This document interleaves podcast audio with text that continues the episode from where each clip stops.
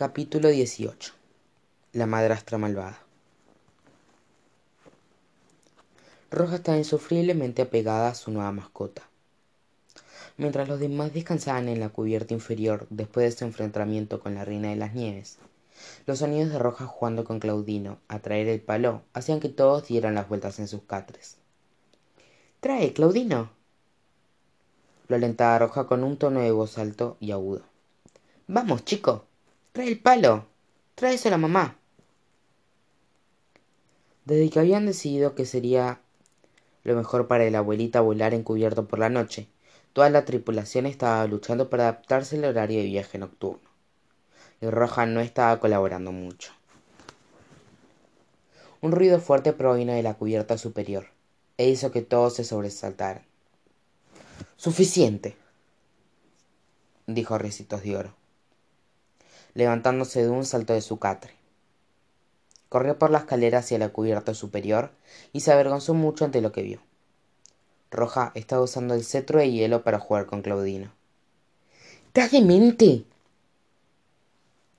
exclamó recitos de oro arrebatándole el cetro de la boca al cachorro. Qué le gusta respondió roja. Los mellizos podían oír su conversación con absoluta claridad desde abajo y temían que esos fueran los últimos momentos de la vida de roja. No estás ayudando en absoluto a calmar mis ganas de lanzarte a ti y a ese perrucho del barco replicó ricitos de oro. Roja la ignoró. Tarareó una canción para sí misma y tomó asiento en el extremo opuesto de la cubierta. Claudina se acurrucó en el regazo de roja y se quedó dormido mientras ella le acariciaba el espeso pelaje gris. Creo que la maternidad me sentará bien dijo roja. No es increíble cuán, cuán rápido hemos creado un vínculo cuántas posibilidades había de que un pobre perro perdido en un páramo fuera rescatado por una reina fabulosa siento que estamos viviendo en un cuento Recitos de oro ya había tenido suficiente. Era hora de pinchar la burbuja de roja. Te trata como su madre, porque piensa que eres su madre, explicó Recitos de Oro. Estás creando un vínculo con tu abrigo, Roja, no contigo. Claudino es un lobo. ¿Qué? dijo ella, riendo, como si fuera la cosa más absurda que había oído en su vida. Eso es ridículo. Es imposible que Claudino sea... Su voz se apagó. Bajó la vista y vio a Claudino succionando uno de los botones de su abrigo, decepcionado de que no saliera leche de él. De pronto, Roja era consciente de la familiaridad de sus dientes, sus orejas, su hocico y su piel. Había visto todas esas características antes, solo que en mayor escala un grito penetrante surgió de lo profundo de la garganta de roja. Lobo se puso de pie de un salto y empujó al cachorro al suelo. Aléjalo de mí aléjalo de mí. Jack rani y los mellizos subieron a la cubierta cuando escucharon el grito. Temían que recitos de oro por fin hubiera perdido la paciencia y hubiese intentado asesinar a roja pero ricitos de oro estaba apoyado sobre la barandilla observando cómo claudino perseguía a roja por la cubierta con una mirada en el rostro no se queden ahí. Ayúdenme. Gritó roja a jack y a los mellizos. Corría en círculos y claudino le ladraba de modo juguetón creyendo que estaban jugando otra cosa. Cariño por favor tranquilízate dijo Ran es solo un pequeñito es un asesino sediento de sangre. Gritó roja. Solo míralo. Es probable que haya estado planeando cómo matarme mientras duermo desde que subí a bordo. No es el único. Comentó Recitos de Oro. Aléjate de mí, bestia feroz. le gritó Roja por encima del hombro al lobito los mellizos creyeron que las palabras que había utilizado eran un poco exageradas el gobezno no parecía en absoluto amenazante en especial ahora que Claudino estaba persiguiendo su propia cola. Quizás puedes crearlo para que no sea para que no sea feroz, amor mío, sugirió Rani. Menciona un ejemplo que demuestre que ese método funciona, gritó Roja. Rani se puso en blanco. Eso es porque puede sacar al lobo de un lugar salvaje, pero no puede sacarlo salvaje del lobo. Roja se paró en la barandilla y Claudina saltaba hacia ella, intentando subir a su lado en el, en el borde del barco.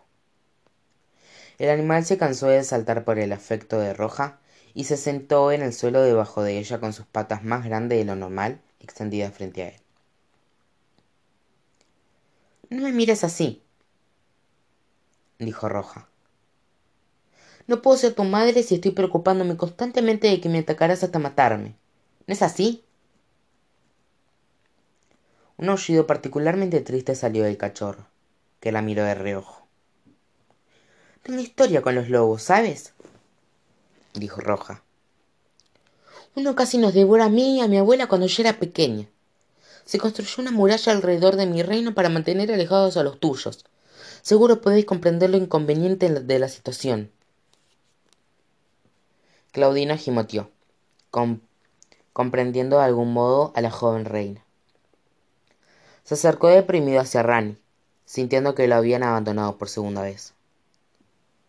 Ya, ya, amiguito. Lo consoló Rani y alzó el cachorro. Te encontraremos un buen hogar, no te preocupes. Roja permaneció sobre la barandilla la mayor parte del día, demasiado asustada para moverse. Esa noche, en cuanto el sol se puso, Jack incrementó la llama del barco y Rani lo dirigió al sur. Navegó a través de las nubes del Reino del Norte hacia su próximo destino, la propiedad de la malvada madrastra de Cenicienta. Jack y Rani se turnaron a lo largo de la noche para navegar en la abuelita. Los mellizos intentaron dormir, pero les resultaba difícil con el barco moviéndose de un lado a otro, por el cielo nocturno, y con Roja hablando dormida. Vaya, qué pelaje tan suave tienes, pequeño Claudino, decía Roja, acariciando un perro imaginario en la cama. Vaya, qué dientes pequeños e inocentes tienes. Vaya, qué huesos fuertes y diminutos tienes. Vaya, qué dieta delicada de frutas y verduras tienes. Recitos de Oro había logrado bloquear el ruido con una almohada envuelta alrededor de la cabeza. Alex no era tan afortunada. No solo tenía el sonido de Roja hablando dormida para apagar, sino también el miedo de lo que la reina de las nieves le había dicho en la caverna. De los cuatro que viajaban, uno no regresará. ¿Qué significaba? ¿Se refería a los mellizos, a Jack y a Recitos de Oro? ¿Le estaba diciendo a Alex que uno de ellos moriría? ¿Había hecho una profecía de verdad o solo estaba tratando de perturbar a Alex? La chica se preguntó si alguien literalmente había muerto de preocupación, porque si no, era probable que ella fuera la primera. Sus pensamientos eran abrumadores, y Alex por fin renunció a la idea de poder morir, dormir. Se levantó de su catri y descubrió que su hermano había hecho lo mismo. Subía la cubierta superior y lo encontró apoyado sobre la barandilla que daba al este. Sostenía una pluma y había muchos pergaminos extendidos frente a él. El exterior era silencioso. Solo podía oírse el sonido de las velas de la abuelita sacudiéndose en el viento y el chisporroteo de la llama central. ¿Tú tampoco podías dormir? preguntó Alex. Creo que ni siquiera algo en coma podría dormir con, todo ese ruido, dijo él. ¿Qué estás haciendo? inquirió Alex, señalando la pluma y los pergaminos. Espero que no sea la tarea. Creo que permitirían, permitirán entregar un par de trabajos más tarde, dadas las circunstancias. No, solo estoy escribiendo, respondió Connor. Estoy tomando nota de todas las cosas que hemos visto y todos los lugares que hemos visitado hasta ahora. No quiero olvidar nada.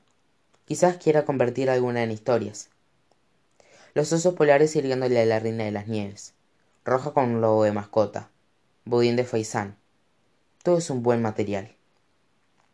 Eso es genial, dijo Alex.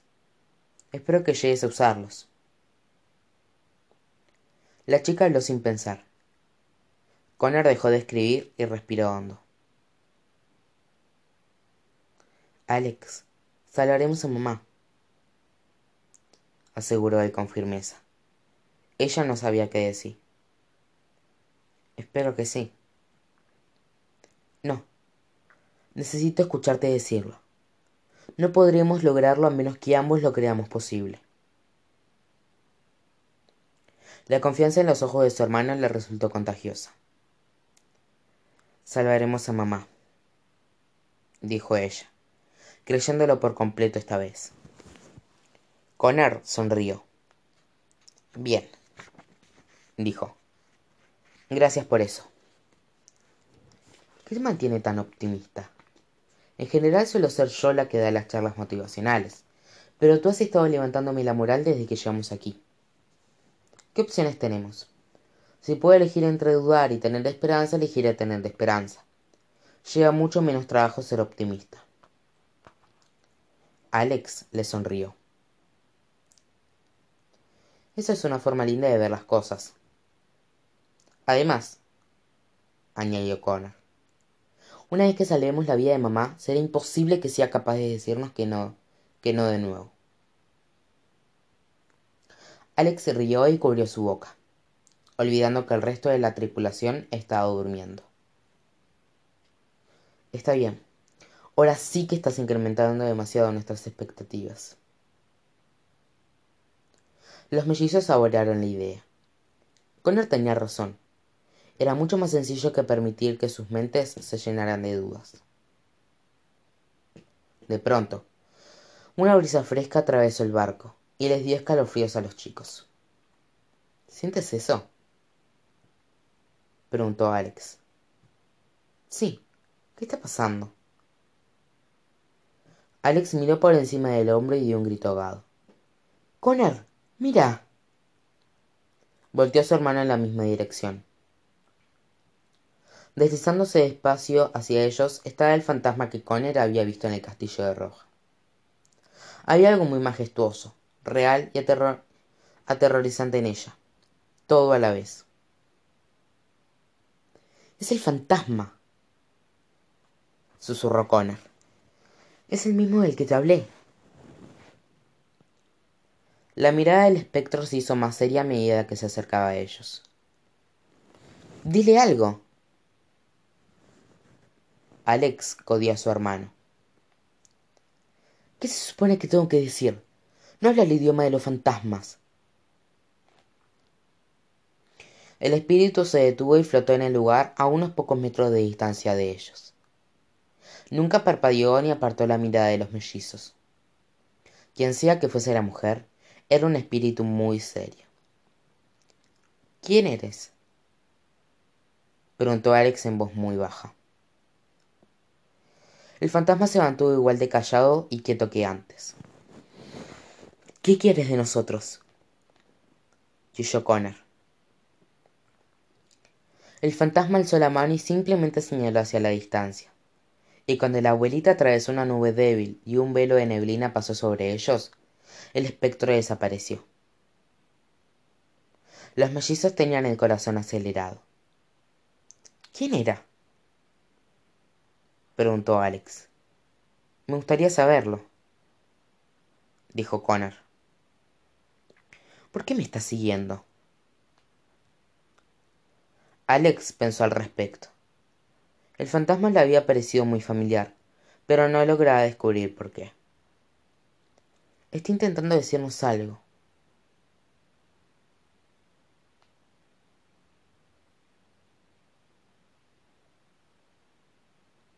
Y la abuelita aterrizó en las afueras del reino encantador justo antes del amanecer. Por suerte, solo un par de vacas atestiguaron el descenso del gran barco desde el cielo, y no estaban interesadas en él. Los mellizos mantuvieron en secreto el segundo avistamiento fantasmal. No querían generar más preocupaciones. Entonces, ¿cuál es nuestro pan, plan? Le preguntó con él al resto. ¿Cómo descubriremos y robaremos la posición más preciada de la madrastra? Recitos de Oro y Jack se miraron y se encogieron de hombros. Rani dio un paso adelante y se aclaró la garganta, probando levemente. Si me permiten, resultaré bastante útil para organizar esta operación. Soy del Reino Encantador, después de todo, dijo él. Por supuesto, respondió Alex e hizo un gesto para que la rana tomara la delantera. La madrastra, declaró Rani con un dedo en alto, como si estuviera dando una lección de historia. Siempre estaba obsesionada con los títulos y el estatus social. ¿Recuerdan con cuánta desesperación deseaba que sus hijas, que sus hijas se casaran con mi hermano? Si queremos entrar a su hogar y descubrir cuál es su posición más preciada, tendremos que hacerlo de un modo muy formal, y creo que sé cómo hacerlo. Rani volteó hacia Roja. ¿Yo? preguntó ella. ¿Qué tengo yo que ver en todo esto? Tú eres una reina, cariño, respondió Rani. La madrastra nunca podría resistirse a la oportunidad de tener a alguien de la realeza en su hogar. Roja puso los ojos en blanco y se cruzó de brazos. Ah, que ahora soy reina. Ahora todos respetan mi rango, dijo ella. Precisamente, dijo Rani. Tendrás que ir a su casa y pedir una audiencia con ella. Echa un vistazo por ahí y toma lo que sea que veas que ella valora más. ¿Pedir una audiencia para qué? preguntó Roja. ¿De qué podría necesitar hablar con ella? A Connor se le ocurrió rápido una respuesta. Dile que está diseñando una casa de campo y que Cenicienta te dijo que viera su vieja casa para usarla como inspiración. Propuso él. Alex le dio una palmadita en el hombro. Buena idea, dijo ella. Roja miró de lado a lado. Sabían que estaba considerando la idea. Sí, es una idea bastante buena, una idea espléndida, de hecho. Siempre quería una casa de campo. Puede que esto no sea una mentira después de todo, dijo la reina, y aplaudió con alegría. ¿Y de sola? Rani miró a los demás. Me temo que cualquiera de nosotros se vería algo sospechoso si te acompañáramos, dijo él. Podemos ir contigo, Roja, se ofreció Alex. Fingiremos ser tus primos. Roja miró a los mellizos de arriba abajo y frunció el ceño con desaprobación. ¿Podemos ser primos segundos? Nuestras estructuras óseas son tan distintas que no estoy segura de que alguien nos creyera. Una daga voló por los aires y se clavó en la pared a pocos centímetros de distancia de la cabeza de Roja. Ella gritó y cayó al suelo. Todos voltearon para mirar a Ricitos de Oro. Aún tenía la mano extendida por el lanzamiento. Lo siento, se me resbaló. Se disculpó ella encogiéndose de hombros. Una vez que Roja se recuperó del accidente de, Ricitos de Oro, se, se vistió para la mansión del día. Aparentemente, Roja había estado reservando ese atuendo para una ocasión especial en su viaje y supuso que este era el mejor lugar para lucirlo. Jack y Ricitos de Oro se quedaron a vigilar el barco. Rani escoltó a Roja y a los mellizos a través de los campos del reino encantador. Llevaba una de las bufandas de Roja alrededor de la cabeza para ocultar su piel de anfibio. Roja se quejó de sus zapatos todo el tiempo mientras caminaban. Pero los mellizos se habían acostumbrado a sus quejas, así que no les molestó. Inmensas propiedades de cuentos de hadas comenzaron a aparecer a los costados del sendero cuanto más se adentraban en el reino. Algunas estaban hechas de ladrillos, otras, cubiertas de enredaderas, y muchas tenían techos de paja puntiagudos, al igual que la cabaña de la abuela de los chicos. Más lejos en la distancia, veían la cima de las torres del palacio de Cenicienta. Era el vecindario más bonito que los mellizos habían recorrido en el mundo de los cuentos de. Todo esto aumenta mi entusiasmo de planificar mi casa de campo, dijo Roja. Los mellizos pusieron los ojos en blanco. Al menos, Roja no tenía ninguna cubierta que arruinar. ¿Qué es eso de allá? preguntó Connor y señaló hacia adelante. Una gran exhibición estaba cercada al costado del sendero. Caminaron hasta el borde de la reja y miraron dentro. Una gran calabaza muy vieja y podrida estaba en el suelo. Parecía una linterna de noche de brujas que había quedado afuera demasiado tiempo después de Halloween. Leen esto, dijo Alex, y señaló la placa colocada en el suelo los restos de la calabaza real. Estos son los restos del carruaje que escoltó a la reina Cenicienta, al famoso baile de la, la noche en que conoció al rey encantador. El hada madrina transformó la calabaza en un carruaje por arte de magia. Pero a medianoche el hechizo se rompió y la calabaza regresó a su forma original. Ha descansado aquí desde la legendaria huida de Cenicienta. Nuestra abuela estaría detrás del toque de queda. El toque de queda más famoso de la historia, ¿no? Le dijo con él a su hermano. Roja miró a la calabaza con el ceño fruncido. Limpiaba pisos, andaba en calabaza y era amiga de, unos ratones. Y de algún modo, Cenicienta es un referente para todas las otras reinas. Se dijo a sí misma. Jamás lo comprenderé. Esto significa que estamos muy cerca, dijo Ran. La propiedad de la madrastra debería estar solo a unos pocos metros de distancia siguiendo el sendero. No quiero que me reconozca, así que los esperaré aquí. Mucha suerte. Roja le lanzó un beso en el aire y ella, y y los mellizos continuaron andando por el camino. Luego de unos minutos, llegaron a la casa de la madrastra, y no era la que habían estado esperando. De no haber sabido que estaba habitada, los mellizos hubieran pensado que la propiedad se encontraba abandonada. La casa estaba sobre la cima de una colina alta y necesitaba con desesperación que la repararan. Era muy oscura, con ventanas altas, una torre y tejas puntiagudos. Todas las ventanas necesitaban una limpieza, y la mayoría estaban rotas. La mitad de los peldaños que llevaban a la puerta principal habían cedido. Todo en la propiedad se encontraba muerto o descuidado. La casa entera estaba rodeada por una reja alta de hierro. Dos guardias uniformados patrullaban la única entrada al frente. ¡Wow! dijo Connor. Puede que esto sea más difícil de lo que creíamos. Los tres se acercaron a los guardias de un modo muy amistoso, evitando parecer ladrones. Disculpe, le dijo Alex a uno de los guardias. ¿Aquí vive la madrastra de Cenicienta? El guardia miró con rapidez a su compañero con una expresión irriante en el rostro. Esta es la residencia de Lady Iris y sus hijas, respondió. Y sí, ella es la madrastra de la reina. ¿Por qué está tan protegida? preguntó Connor. El otro guardia le hizo una mueca. No eres de la zona, ¿verdad? dijo. Lady Iris no es querida por aquí.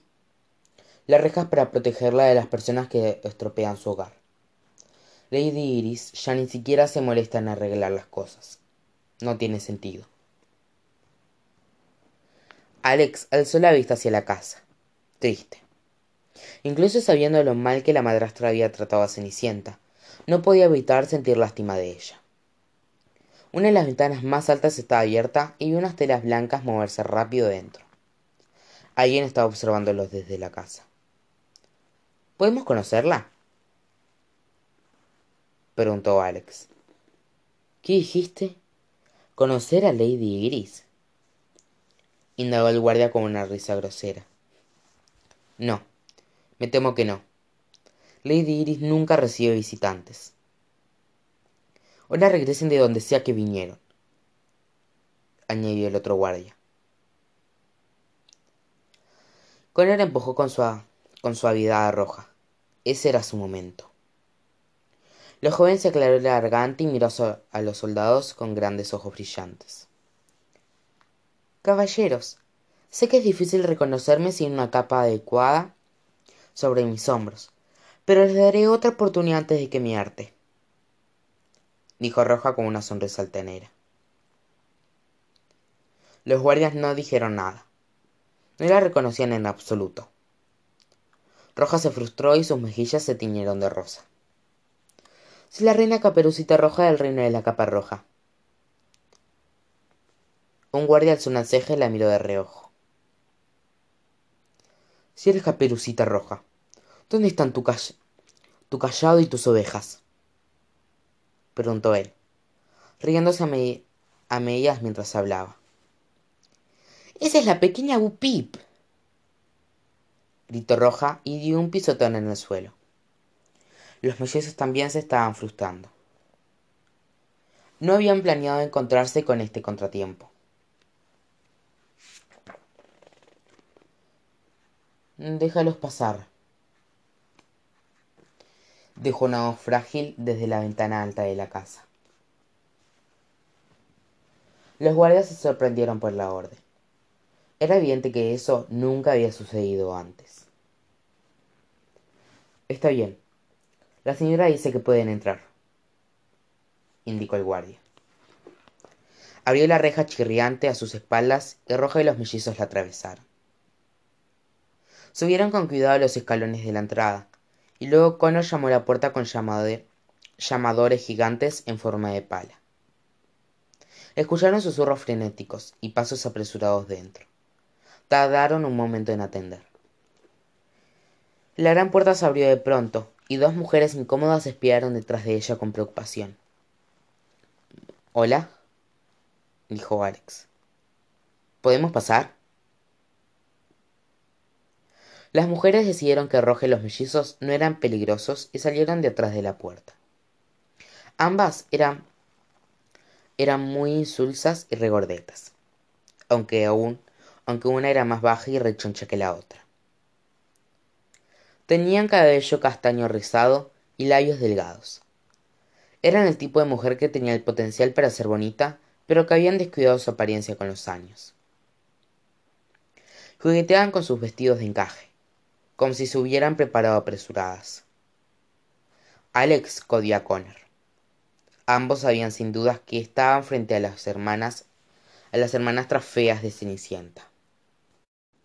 Por favor, pasen, dijo la más alta de las dos con un gesto exagerado. Los mellizos y Roja entraron al vestíbulo de la casa. Una gran escalera giraba hacia arriba y sobre ellos. Toda la casa era un completo desastre. El suelo estaba sucio, las ventanas polvorientas y un hedor desagradable flotaba en el aire. Los mellizos se preguntaron si Cenicienta había sido la última persona a limpiar el lugar. Disculpen el desorden, dijo la más baja de las dos. No esperábamos compañía. No me digas, comentó Roja en voz baja. No te preocupes, respondió Alex. Solo está muy habitada. Un cogido fuerte provino de arriba. Chicas, chicas, no sean groseras, dijo una voz. Preséntense. Roja y los mellizos alzaron la vista para ver el infame madrastra malvada en persona, de pie en la cima de la escalera.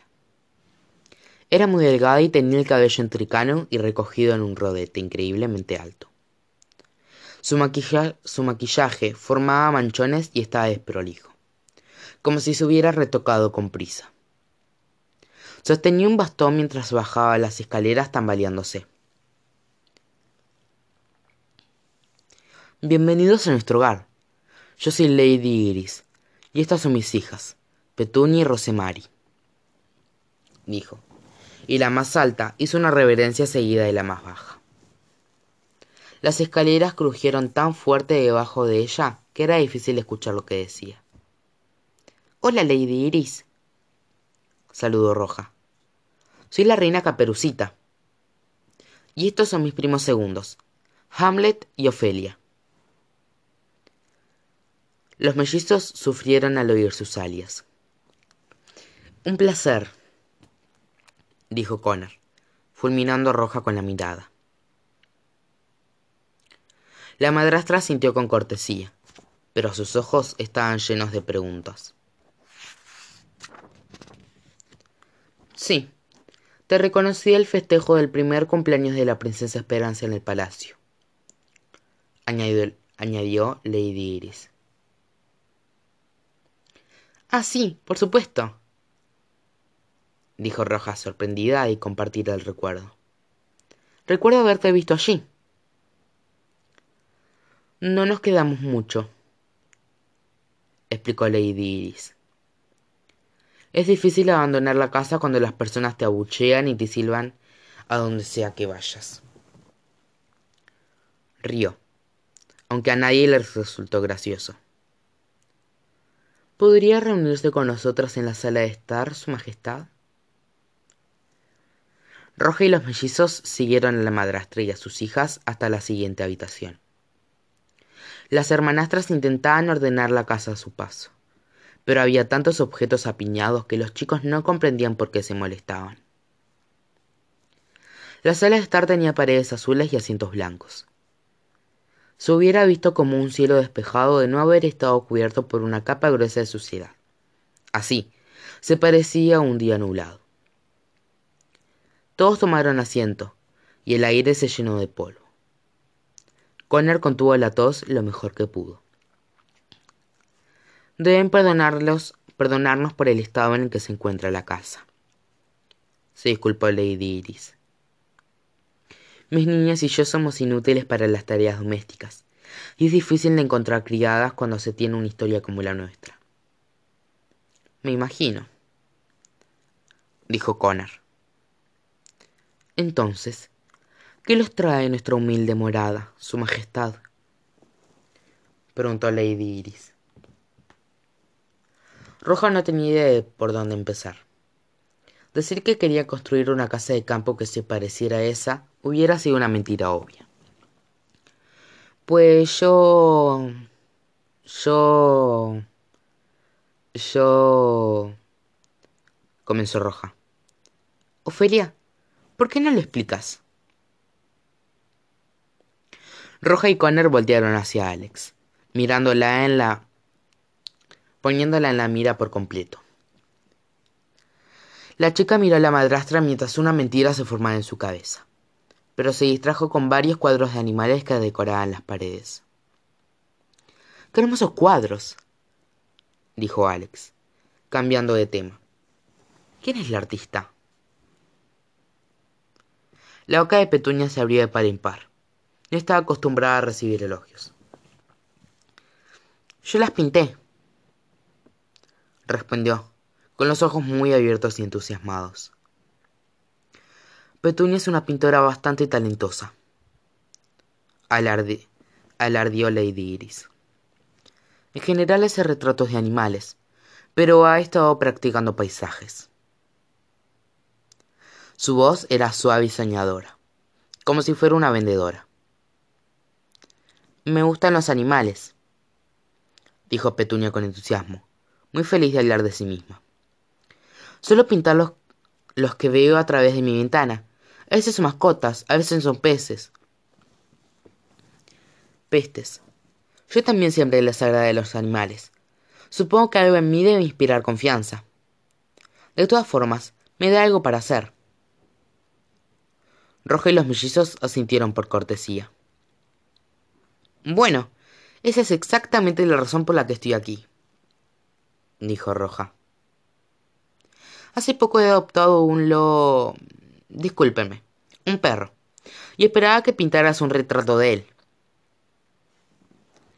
Alex y Connor estaban en parte aliviados y en parte avergonzados de la repentina improvisación de Roja. El labio inferior de Petunia tembló. ¿En serio? preguntó. Me encantaría. A mí me gusta hornear, gritó Rosemary, desesperada por llamar la atención. El, el exabrupto hizo que los demás se sobresaltaran en los asientos. Lo siento, no era mi intención gritar. Es solo que me gusta cocinar y me gustaría prepararles algo, si les parece. Rosemary es una panadera excepcional. Alardeó Lady Iris. Prepara todas las comidas de la casa. Bueno, allí tienen que hacerlo. De otro modo moriríamos de hambre. Dijo Rosemary, riendo. Aunque no era gracioso. Lady Iris, sin embargo, aún observaba a sus tres invitados con escepticismo. ¿Qué se les cocinar? Le preguntó con era Rosemary. Rosemary, ¿por qué no vas a preparar algunas galletas de hongos para nuestros invitados? Y Petunia, ¿por qué no vas a tu habitación y reúnes otras muestras de tus pinturas para mostrarlas a su majestad? indicó Lady Iris. Las hermanastras se pusieron de pie de un salto y chocaron entre sí, corriendo en direcciones opuestas de la casa. Podían oír cómo crujía la escalera mientras Petunia corría hacia su habitación. Rosemary desapareció detrás de una puerta giratoria de la cocina. Por una milésima de segundo, los mellizos pudieron ver las pilas de platos sucios amontonados dentro. Una vez que sus hijas se habían marchado, el rostro cordial de Lady Iris desapareció, y la dama fulminó a Roja y a los mellizos con una mirada sospechosa. Tienes unas hijas muy adorables, comentó Roja con una sonrisa tensa. Ahórratelo, dijo la madrastra con brusquedad. He vivido sola en esta casa con mis hijas por años. Sé lo, sé lo mala pintora que es Petunia, y que Rosemary es una cocinera aún peor. ¿Cuál es la verdadera razón de su visita? No respondieron. Roja y los mellizos no debían intercambiar miradas para saber que todos tenían la misma expresión de animal indefenso. Ya veo, dijo Lady Iris luego de no obtener ninguna respuesta. Entonces, han venido a burlarse de una anciana y de sus hijas, ¿verdad? ¿Han venido a reírse de la oveja negra del, del reino? ¿Cómo se atreven? En especial en tiempos como estos. Lady Iris se puso de pie con dificultad para poder acompañarlos a la salida. Le mostraré, le mostraré dónde está la puerta, dijo. ¿Por qué lo hiciste? preguntó Alex de forma abrupta. Lady Iris volteó hacia ella. ¿Disculpa? Apuesto que no es una pregunta que escuchas muy seguido, pero siempre me he preguntado por qué fuiste tan cruel con Cenicienta, dijo Alex. ¿Por qué te caía tan mal? Alex, ¿cómo ayuda eso a nuestra causa? Le susurró Connor, pero ella le hizo un gesto para que callara. Lady Iris la miró fijo, buscando un motivo malicioso detrás de la pregunta, pero Alex no tenía ni un gramo de maldad en el cuerpo. Lady Iris se dirigió hacia un costado de la habitación, junto a una pequeña chimenea un retrato muy polvoriento colgaba sobre ella. La mujer suspiró hondo y sopló el polvo del cuadro. Había un hombre muy atractivo y señoral con cabello castaño rojizo y barba larga. ¿Quién es? preguntó Alex. Mi difunto esposo, respondió Lady Iris. Miró el retrato dándole la espalda a los mellizos. ¿Te resulta familiar? El parecido era tan obvio que no tuvieron que pensarlo dos veces. Cenicienta, era la viva imagen de su padre. Ella ha sido así, ella siempre ha sido idéntica a su padre, dijo Lady Iris. Él le puso Cenicienta como apodo cuando ella era pequeña porque le encantaba jugar en la chimenea. La niña se cubría tanto de hollín y de ceniza que quedaba irreconocible. Cuando su padre murió, no podía tolerar mirarle a los ojos. Lo obligaba a hacer incontables tareas mugrosas del hogar, cubriendo su apariencia, para que no fuera un recordatorio constante de lo que había perdido. Ahora, el rostro que, que, que he pasado tantos años intentando ocultar es uno de los más reconocidos del mundo. La madrastra acarició con lentitud el anillo de bodas que aún llevaba en su mano izquierda. Roja miró a los mellizos por el rabillo del ojo.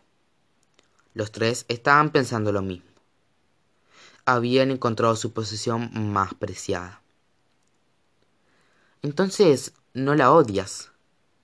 dijo Alex, pensando en voz alta. No eran celos, era dolor. Lady Iris bajó la cabeza. Soy el doble de viuda, pero la mitad de mujer de lo que se confesó.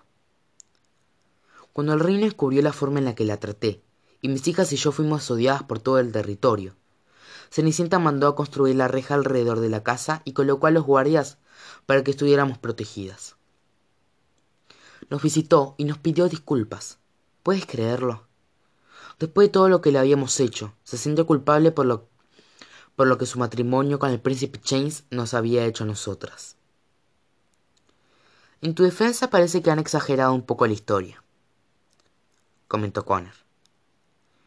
Tus hijas no son feas, por ejemplo, solo tienen una belleza estándar. La madrastra tomó asiento otra vez frente a ellos. Así es, respondió ella. El reino siempre ha amado burlarse de nosotras. Escuché un rumor que decía que después del baile, cuando el príncipe nos visitó, mis niñas intentaron cortarse una parte del pie para que les entrara el zapato de cristal. ¡Qué tontería! Lady Iris los miró con expresión ausente. No tenía nada más que contarles. Entonces, ¿eso es todo lo que buscaban? ¿La confesión inútil de una anciana? preguntó. No es por hurgar en la herida, pero ese odio es la razón por la que estamos aquí, admitió Connor. Sonará loco, pero estamos en una, en una suerte de misión. Connor, no creo que sea inteligente contarle... intentó decir Alex. ¿Por qué no? No tenemos nada que perder a esta altura, replicó él, y continuó con la explicación. Creemos haber hallado la forma de, de, derrotar a la hechicera. La misión requiere que emprendamos una especie de búsqueda del tesoro. Uno de los objetos que necesitamos es tu anillo. Disculpa, preguntó la madrastra, consternada por el pedido. La vida de tu nieta está en peligro, dijo Alex. ¿No quieres ayudarla? Lady Iris alejó la mirada para ocultar la vergüenza de sus ojos. Era evidente que ese era un tema doloroso para ella. No, no me considero digna de aportar ese título de abuela, respondió. Una abuela es la madre de la madre de la criatura, y yo nunca he sido una madre para Cenicienta. La sala quedó en silencio. La madrastra tuvo que recobrar la compostura luego de la motiva declaración. Bueno. Bueno, no es demasiado tarde, dijo Roja. Darnos tu anillo sería un acto bastante noble. Ser el gesto más cenicientes que podrías tener. Tu posición en la comunidad podría cambiar cuando las personas descubran que nos ayudaste. Dicho eso, los mellizos pudieron ver cómo una chispa se encendía en los ojos de Lady Iris. Sabían que si lograban hablar con ella un poco más, serían capaces de convencerla. Por desgracia, la puerta de la cocina se abrió y Rosemary ingresó con una bandeja llena de sus galletas de hongos a la habitación, haciendo que la conversación se detuviera. ¿Quién quiere galletas de hongos? preguntó la joven con alegría. La energía de la sala había cambiado por completo desde que ella se había retirado, y no comprendía el motivo. Lady Iris se puso de pie otra vez. Tendrás que envolverlas, Rosemary, indicó. Nuestros invitados ya se iban. ¿Irse? dijo Petunia, ingresando a la habitación con muchos retratos enrollados bajo el brazo. Pero acabo de encontrar mis mejores pinturas. Roja y los mellizos también se pusieron de pie. No, tu madre tiene razón. Será mejor que nos marchemos, dijo Roja. Después de pensarlo mejor, creo que voy a deshacerme de mi perro. Tengo la sospecha de que es un lobo. Es una larga historia. Estaremos en contacto sobre los retratos si en el futuro adquiero otra mascota. La decepción nubló el rostro de las dos hermanastras. Petunia lanzó sus pinturas al suelo. Rosemary regresó a la cocina y metió las galletas en una bolsa para que, las, para que se las llevaran. Tomen, dijo Rosemary con el ceño muy fruncido mientras empujaba la bolsa sobre el pecho de Connor. Cómelas rápido. Se echan a perder después de la primera hora. Lady Iris acompañó a Roger y a los mellizos por el vestíbulo, hacia la puerta principal. Los chicos no dejaban de intercambiar miradas rápidas, esperando que el otro hiciera algo. Alex pensó, en pensó que derribarla, el método que había propuesto su hermano, podría ser la única opción que les quedaba. Lady Iris abrió la puerta para sus visitas, pero les bloqueó la salida. Esperen, les dijo a los mellizos mientras pasaban frente a ella. Se quitó su anillo de bodas de la mano y colocó dentro de la y lo colocó dentro de la de Alex. Asegúrense de decirle a Cenicienta que yo se los di. Roger y los mellizos no podían creer lo que estaba sucediendo, pero su ánimo mejoró. Lo haremos, le prometió Alex. Gracias, dijo Connor. Yo misma haré una declaración para que las personas sepan que no eres la vieja zorra malvada que todos creen que eres. exclamó Roja y la abrazó. La madrastra forzó una sonrisa. Por desgracia, algunos pecados se perdonan, pero otros nunca se olvidan, dijo. Me temo que el único lugar en el que podemos vivir libres de prejuicios será en otro mundo completamente distinto.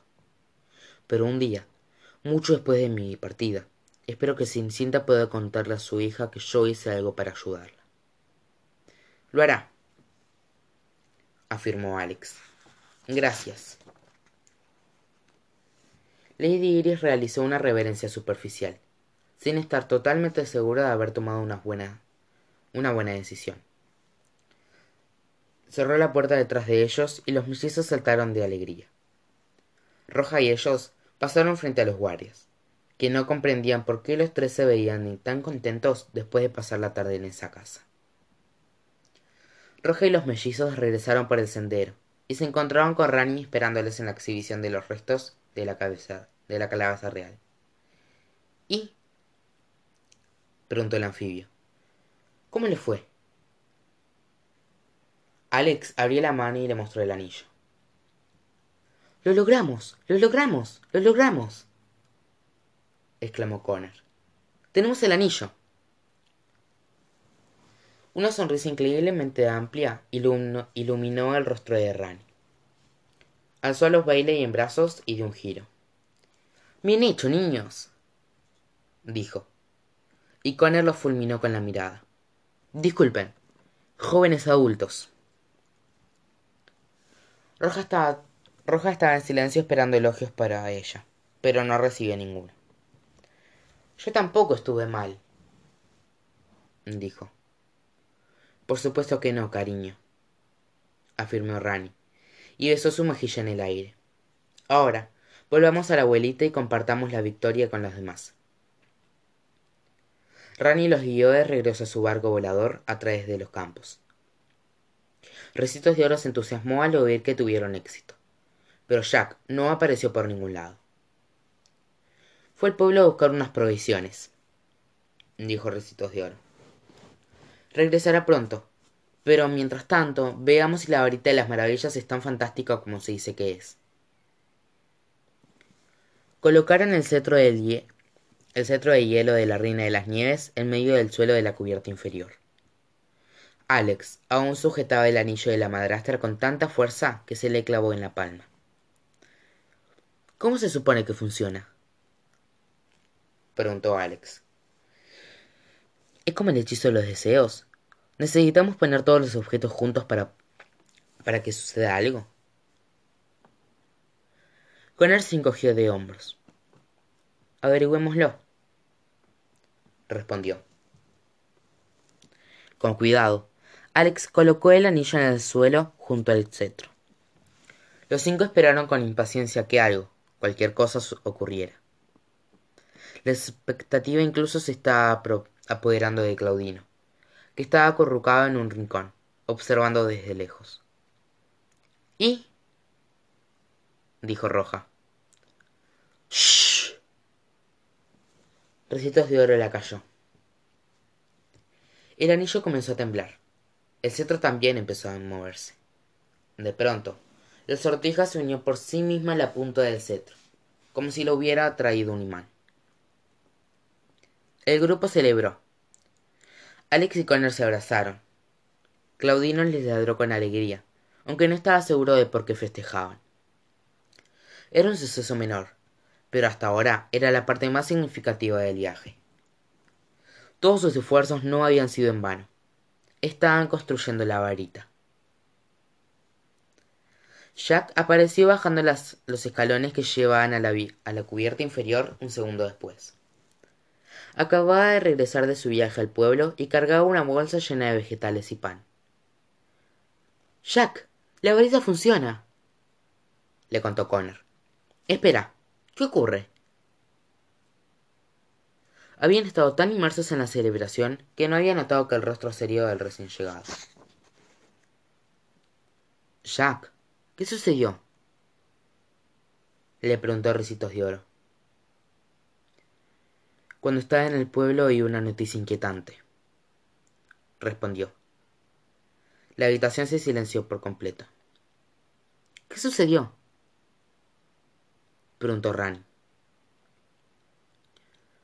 La hechicera atacó el reino del rincón, informó Jack.